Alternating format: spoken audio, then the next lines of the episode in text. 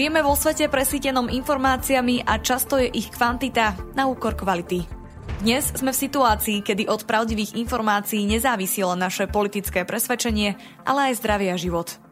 V dnešnom dieli sa budem rozprávať s advokátom kancelárie MCL Tomášom Langerom o nenávisti v online a offline priestore Slovenska. Ešte predtým si ale vypočujte krátky prehľad správ.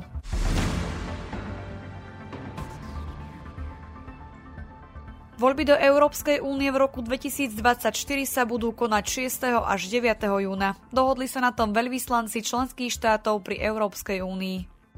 Spoločnosť Meta bude zrejme čeliť rekordnej pokute, ak írsky dozorný orgán na ochranu údajov potvrdí, že spoločnosť nesprávne narábala s údajmi ľudí, keď ich odosielala do USA. Pokuta bude pravdepodobne vyššia ako 746 miliónov eur, ktoré bol nútený zaplatiť Amazon v roku 2021. Platforma YouTube podsúva obsah o zbraniach deťom vo veku 9 až 14 rokov, ktoré sledujú videá o hrách. Vyplýva to zo správ Tech Transparency Project, organizácie monitorujúcej aktivity technologických spoločností a sociálnych sietí. Microsoft tvrdí, že nová umelá inteligencia vykazuje známky ľudského uvažovania. Kritici tvrdenia odmietajú. Erdoganova vláda Twitteru nariadila, aby zablokoval účty približne tuctu miestnych opozičných verejných činiteľov. Sociálne siete sa stali mimoriadne dôležitým nástrojom aktuálnej predvolebnej kampane. Nakupovať na Samsung SK počas Entertainment Festivalu sa oplatí. Využite skvelé akcie na mobilné zariadenia alebo akciu na druhý produkt za polovicu pri nákupe televízorov a domácich spotrebičov s dopravou zadarmo. Navyše máte istotu, že nakupujete priamo od výrobcu.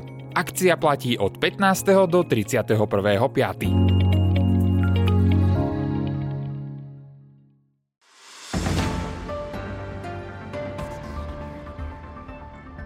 Mojím dnešným hostom je Tomáš Langer. Dobrý deň. Dobrý deň, prajem. Advokátska kancelária MCL je jedným z partnerov iniciatívy Zastavme nenávisť. Na čo sa tento projekt zameriava a čo možno považovať za jeho základný cieľ? Cieľov naša iniciatíva má viacero. Skúsim ich stručne zhrnúť. V prvom rade je to určite zvýšiť povedomie o tom, že aj sloboda slova má svoje hranice. V tomto smere už prebieha intenzívna kampaň na sociálnych sieťach, možno ste si už všimli. Takisto sme už našu iniciatívu oficiálne odštartovali pred niekoľkými týždňami a verejnosť o nej dúfam získala nejaké informácie. Druhým našim cieľom je zastaviť šírenie nenávistných prejavov a podnecovania k násiliu, a to cez právne kroky. A tretím cieľom je poskytnúť právnu, mediálnu a spoločenskú pomoc a podporu obetiam nenávistných prejavov. Ak môžem k dôvodom vzniku tejto iniciatívy len veľmi stručne niečo povedať. Viacerí sme si všimli, že v posledné obdobie, my to vnímame tak asi od roku 2020, sa enormným spôsobom začala šíriť a silniť tá vlna nenávistných prejavov. Súviselo to podľa nášho názoru s dvoma príčinami. Prvým bol COVID v roku 2020 a následné očkovanie a následne v roku 2022 ruská agresia na Ukrajine. Tá početnosť a intenzita hejtov na webe bezprecedentne stúpla. Očividne to preto, že išlo o témy, ktoré budili nejakým spôsobom emócie, boli rozporné v spoločnosti a tie názory sa rôznili a vyvolávalo to obrovskú agresiu. Akákoľvek aj slušná diskusia na túto tému. Ľudia si prestali uvedomovať rozdiely medzi virtuálnym svetom sociálnych sietí a reálnym životom. Videli sme profily, z ktorých sa na vás usmievajú starší ľudia s vnukmi na kolenách a z týchto profilov prali iným ľuďom smrť, vyhrážali sa im ťažkou újmou na zdraví, znásilnením, zastrelením a podobne. To boli nepochopiteľné veci. Tá naozaj diskusia nezniesla ani minimálne kritéria slušnosti. Tí ľudia si neuvedomujú, že za svoje výroky na sociálnych sieťach majú úplne rovnakú zodpovednosť ako v reálnom živote, ako keby ich predviedli na tribúne, na námestí pred tisíckami ľudí alebo v priamom prenose v televíziách. Čiže o týchto trendoch a fenoménoch sme spolu diskutovali viacerí, ktorí nám záleží na kultivovaní tej verejnej diskusie aj na nejakej bežnej medziľudskej komunikácii. A chceli sme využiť to, že sme viacerí právnici a máme skúsenosti so spormi, čo sa týka slobody prejavu aj ochrany osobnosti. Vznikla taká neformálne právna platforma v rámci tejto našej iniciatívy Zastavme nenávisť. A tu v rámci tejto platformy sme chceli aj reálne nejak pomôcť, nielen diskutovať, nielen upozorňovať, ale chceme reálne poskytovať právnu pomoc konkrétnym obetiam týmto nenávistných prejavov, a to v tých dvoch hlavných líniách, najmä v občianskom súdnom konaní ochranu osobnosti, kde používame aj inštitúty neodkladných opatrení na súdy, a druhé je aj trestné konanie, kde teda dávame trestné oznámenia ako zástupcovia poškodených, lebo bohužiaľ niekedy tá intenzita už je taká, že je to podľa nášho názoru aj v rovine trestnej. Je teda možné identifikovať medzery alebo nedostatky prístupu štátu k riešeniu problematiky nenávistných prejavov? V akom zmysle tu pomáha projekt Zastavme nenávisť? Sú už aj prvé prípady, ktoré riešite? Áno. Čo sa týka tej pomoci a podpory, sú dve také roviny. Za prvé, povedali sme si, že na našom webe zastavmenenávisť.online zriadíme formulár, aj takú nejakú informačné letáky a kontaktný formulár, kde sa ľudia, ktorí vidia nejakú takúto nenávistnú kampaň alebo prípadne sú sami obeťou, môžu na nás obrátiť, my to posúdime a prípadne pomôžeme. Alebo naopak aj my sami, keď niečo vidíme z našich osobných skúseností alebo z medializovaných prípadov, sami proaktívne oslovujeme takýchto ľudí, ktorí sú prenasledovaní na internete. Toto je aj jeden z prípadov, ktorý ja konkrétne riešim. Oslovili sme osoby, ktoré podľa nášho názoru boli závažne poškodené nejakými verejnými vyhláseniami. Prijali našu pomoc, takže súčasne už odchádzajú viaceré predžalobné výzvy a budeme sa v mene klientov domáhať verejného ospravedlnenia za výroky na ich osobu. Čo sa týka toho prístupu štátu, chcem začať pozitívne. Určite vedenie napríklad polície sa snaží byť aktívne aj novinárom, ale aj iným osobám, ktoré sú ohrozované, ponúka ochranu v prípade potreby. Čo mám informácie, takisto v poslednom období aj mnohé štátne orgány vytvorili útvary, ktoré sa zaoberajú dezinformáciami a ich vyvracaním. Napríklad spomeniem políciu, ministerstvo zahraničných vecí, ministerstvo obrany. Sú tam naozaj šikovní ľudia, ktorí dobiehajú, ale zameškané, a ja im držím palce. A hlavne dúfam, že ich práca bude pokračovať aj po voľbách. Len čo chcem upozorniť je, že tento fenomén týchto nenávistných prejavov a toho hejtu na internete podľa môjho názoru na Slovensku zapričinila aj taká úvodná pasivita štátu. Či už na začiatku covidu, kde fakticky štát vyprázdnil verejný priestor a my dlhé mesiace mnoho ľudí tu počúvalo len nejaké naratívy a názory, nejaké konšpiračné menšiny, ktoré si bohužiaľ tí ľudia osvojili, pretože toto na nich zo všetkých strán chrlili sociálne siete, internety a jednoducho už nejaký vyvažujúci racionálny názor tu trošku absentoval. Podobne v prípade ruskej agresie na Ukrajinu, takisto mám pocit, že ten prístup štátu mohol byť proaktívnejší. Bohužiaľ nestalo sa a teraz už je veľmi ťažké dobehnúť to, že tí ľudia, mnohí naši spoluobčania, bohužiaľ majú názory, ktoré sú teda podľa môjho názoru konšpiračné a veľmi ťažko je im ich už vyvrátiť. Povedali by ste, že sa v poslednom období stretávame s väčšou mierou a množstvom nenávistí? Koho možno považovať za najzraniteľnejšie ciele a kde by sme vedeli hľadať príčiny tohto vývoja? Určite sa stretávame s o mnoho väčšou mierou. Je to zapríčinené rozvojom sociálnych sietí, digitalizáciou a hlavne konfliktnými témami, ktoré jednoducho sú momentálne aktuálne. Ako som povedal, je to jednoznačne COVID a ruská vojna na Ukrajine. Tieto témy totiž strašne polarizujú. Každý sa cíti zrazu ako virológ, epidemiológ alebo odborník na ruskú históriu a politológiu. Tie diskusie hrubnú, vulgarizujú sa.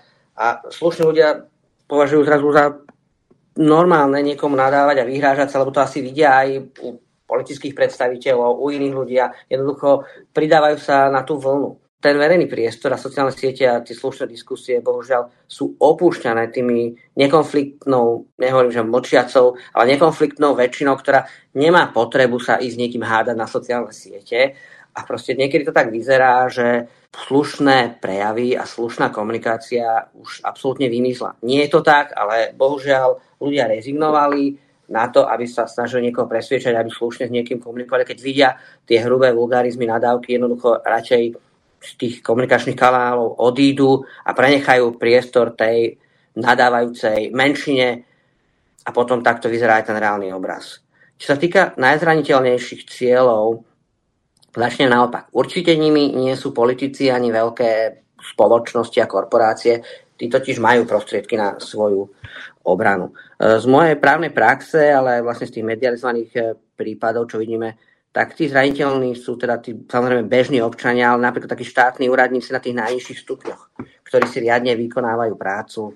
Sú to napríklad pracovníci hygieny počas covidu, ktorí mali na starosti dodržiavanie protikovidových opatrení, ktorí boli terčom fakt veľkej šikany, nenávistných prejavov, podnecovaniu na násilie voči ním. Boli zverejňované ich fotky, adresy, mená, za to, že nejakým prevádzkam prikázali zavrieť v súlade s opatreniami vlády alebo úradom verejného zdravotníctva. Proste robili si svoju prácu a čelili na to naozaj vyhrážkam smrťou. Podotknem lekárov, vedcov, ktorí zachraňovali životy a čelili za to pochodom sfanatizovaného davu pred svoje byty, šibeniciam a podobne.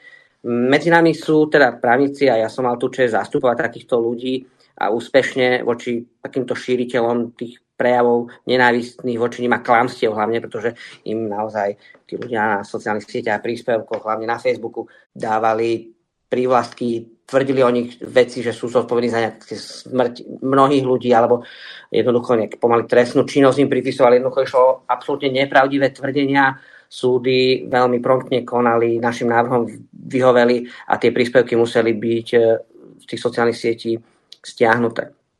Čo sa týka tých ohrozených osôb, sú to určite ešte aj príslušníci menšín. Tým takisto sa snažíme podať pomocnú ruku, či už menšiny národnostné, sexuálne a iné, voči ktorým je aj politikmi dlhodobo masírovaná tá verejná mienka, často žijú v permanentnom strachu a obavách.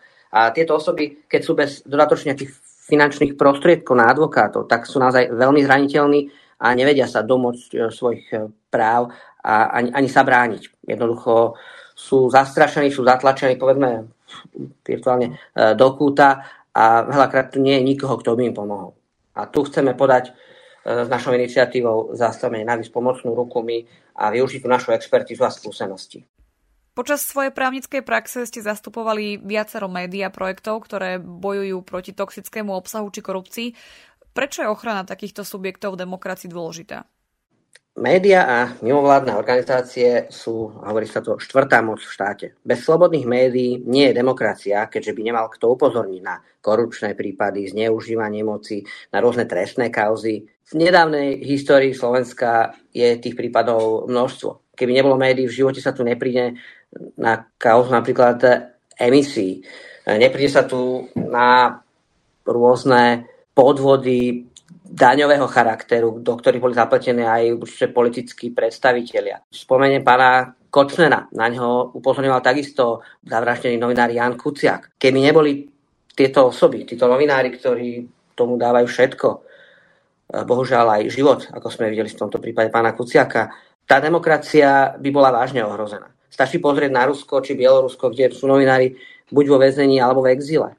Ja za seba môžem teda povedať, že áno, mal som tu čest a posledných 15 rokov som zastupoval teda významné médiá printové, webové, ale aj televízne a pomáhali brániť to ich právo na slobodu prejavu a šíriť informácie o verejnom záujme voči aj mnohým šikanóznym, nedôvodným žalobám, ktorým čelili zo strany politikov, ale aj sudcov napríklad. Tie náhrady nemajetkovej újmy, tie peňažné tzv. Pokuty, ktoré súdy priznávali takýmto politikom, a v médiách museli platiť, boli excesívne, enormné a v okolitých štátoch nevídané. Jednoducho tu naozaj platili médiá až 100 000 eur nejakému sudcovi alebo politikovi za pár vied, ktoré mali však reálny skutkový základ. Toto sa chvála Bohu zmenilo. Za tie práva médií sme tvrdo bojovali a musím povedať, že tá súdna prax sa veľmi zlepšila na Slovensku. Takisto mimovládne organizácie chcem zdôrazniť, mnohé sú aj členmi našej iniciatívy Zastavme nenávisť, sú veľmi dôležité, napríklad Konšpirátori SK zverejňujú na svojom webe zoznam nedôveryhodných webov, kde teda je obsah, ktorý považujú za škodlivý, prípadne môže byť aj konšpiračný.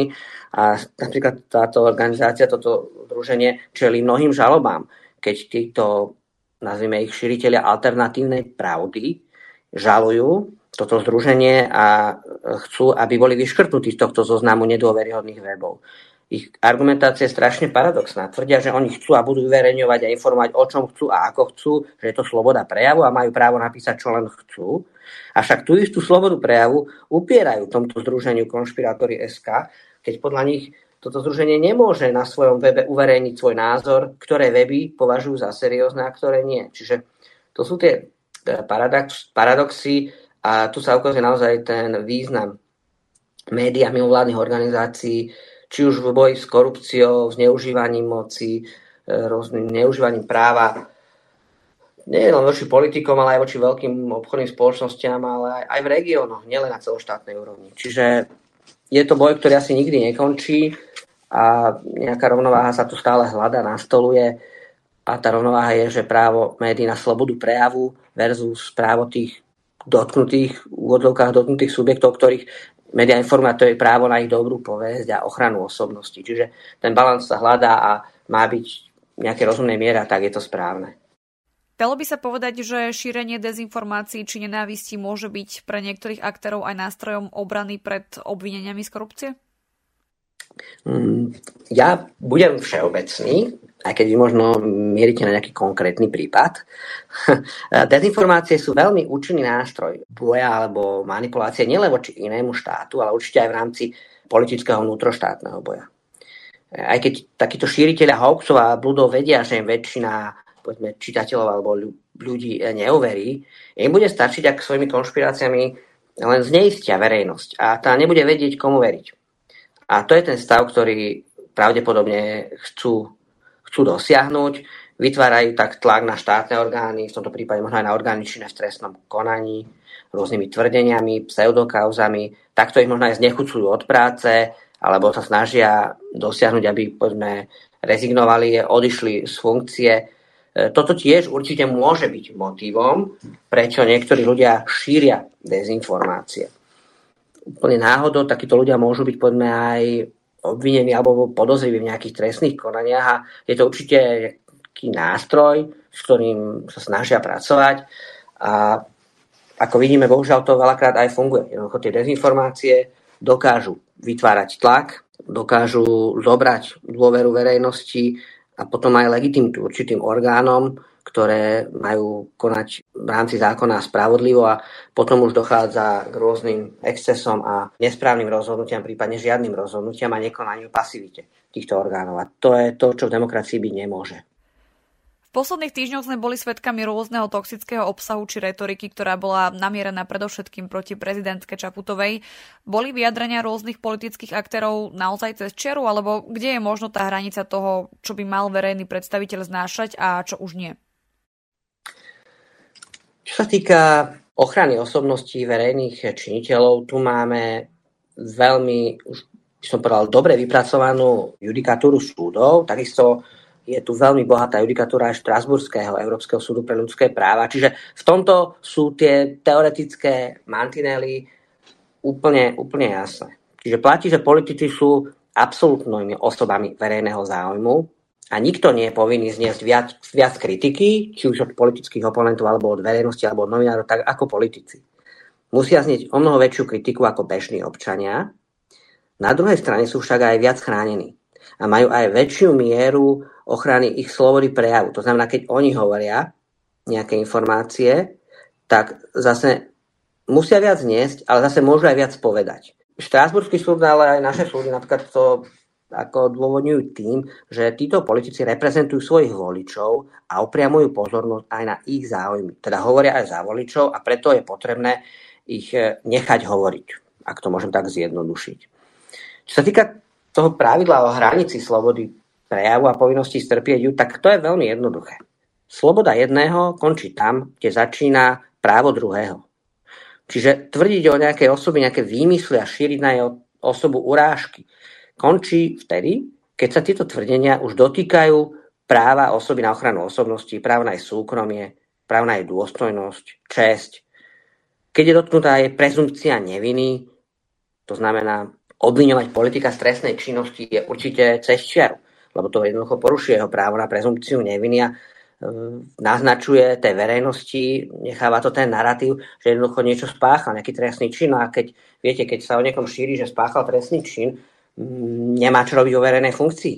Ja, priznám sa, vždycky si hľadám v takýchto tých verejných vystúpeniach a kvázi obvineniach taký nejaký právny aspekt, takže ja som si hneď samozrejme pozeral viac o tej vlastizrade, ktorá tu tak na adresu našej pani prezidentky zaznela. Neviem, či to poslucháči uvedomujú, ale vlastizrada je pravdepodobne jeden z najprísnejších a najvážnejších trestných činov upravených v trestnom zákone. To je proste trestný čin proti republike, podľa ktorého sa občan Slovenskej republiky v spojení s cudzou mocou alebo cudzým činiteľom jednoducho spolčí s nimi a spácha úklady proti Slovenskej republike, a to teror, záškodníctvo alebo sabotáž. A čo týka trestu, tak sa trest za vlastizradu dáva 15 až 25 rokov alebo na doživote. Za vraždu sa dáva 20 až 25 rokov, ale nie automaticky doživote. Čiže toto tu je trestný čin, ktorý je sankcionovaný na úrovni vraždy. A je veľmi závažné niekoho z takej vlastizrady obviniť. Samozrejme, v rámci politického boja sa to môže považovať za nejaký hodnotiaci úsudok, že niekto považuje konanie nejakej politika za rozporné so záujmami krajiny, napríklad. Môže to byť konanie nielen že v rámci amerických záujmov, napríklad aj v rámci ruských záujmov. Hej? Čiže to je, možno to dať na obidve strany. Ale jedna vec je hovoriť o niekom to v rámci takých nejakých vyhlásení, hodnotiacich úsudkov, s tým, že samozrejme na tie hodnotiace úsudky potrebujete mať nejaký reálny základ. To znamená, to jeho konanie musí vychádzať, to konanie toho politika musí vychádzať z nejakých reálnych faktov, keď ho označíte za osobu, ktorá pácha nejakú činnosť v nejakom prenesenom význame.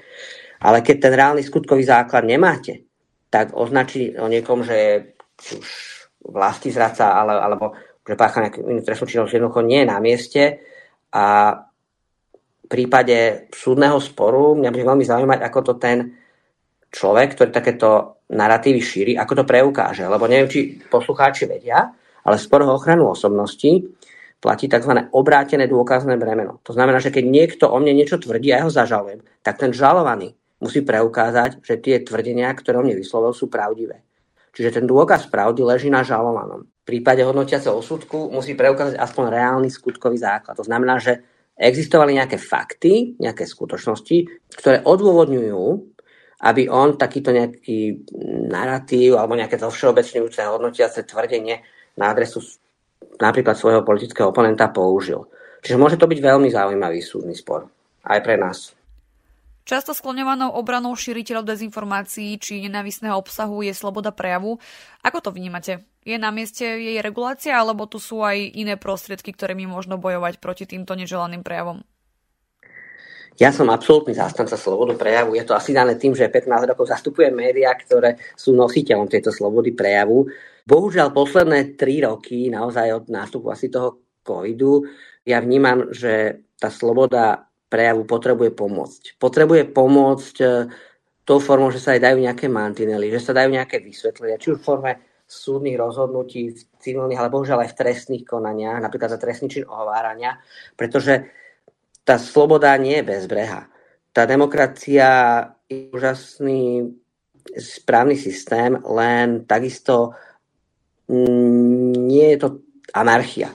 Jednoducho nemôže dochádzať tu k permanentnému zneužívaniu nejakých práv, povedzme slobody prejavu, pretože ten systém, ten aj právny systém nejakých tých ochrany brzd protivách sa môže tu zrútiť.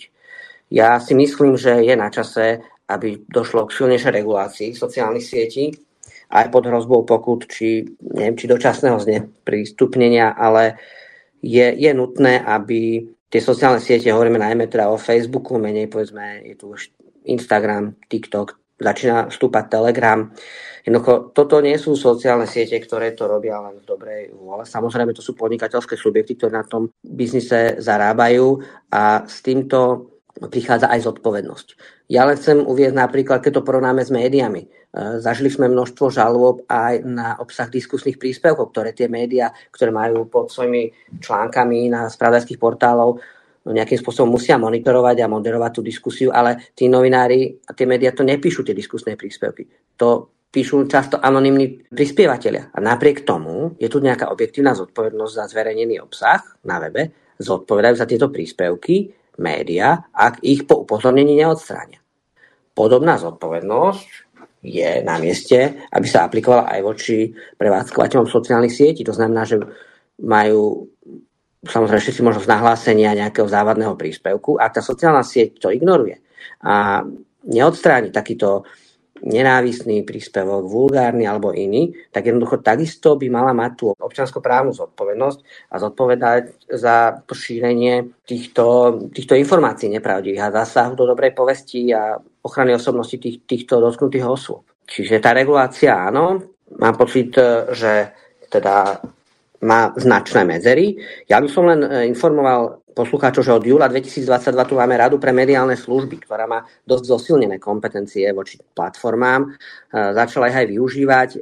Nezdá sa mi, že tie výsledky boli až tak viditeľné, lebo tu je dôležitá najmä rýchlosť. Viete, ak po mesiaci nejaký príspevok z Facebooku sa aj stiahne, to si už nikto aj nevšimne, lebo tá informácia žije vlastným životom. Čiže regulácia určite áno, ale veľmi citlivá, správna, adresná a zapojiť do toho pokiaľ možno čo najväčší počet subjektov vrátane tých sociálnych sietí.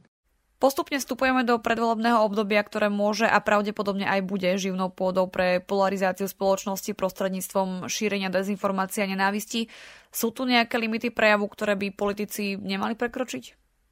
Určite áno. Limity musia byť. Tým limit sú hlavne súkromie, rodina iného politika, prezumpcia neviny, česť, dôstojnosť, aj keď to sú samozrejme také vzletné frázy, ale jednoducho nemôžu tí politici tvrdiť v predvolebnej kampani, čo chcú bez akýchkoľvek limitov.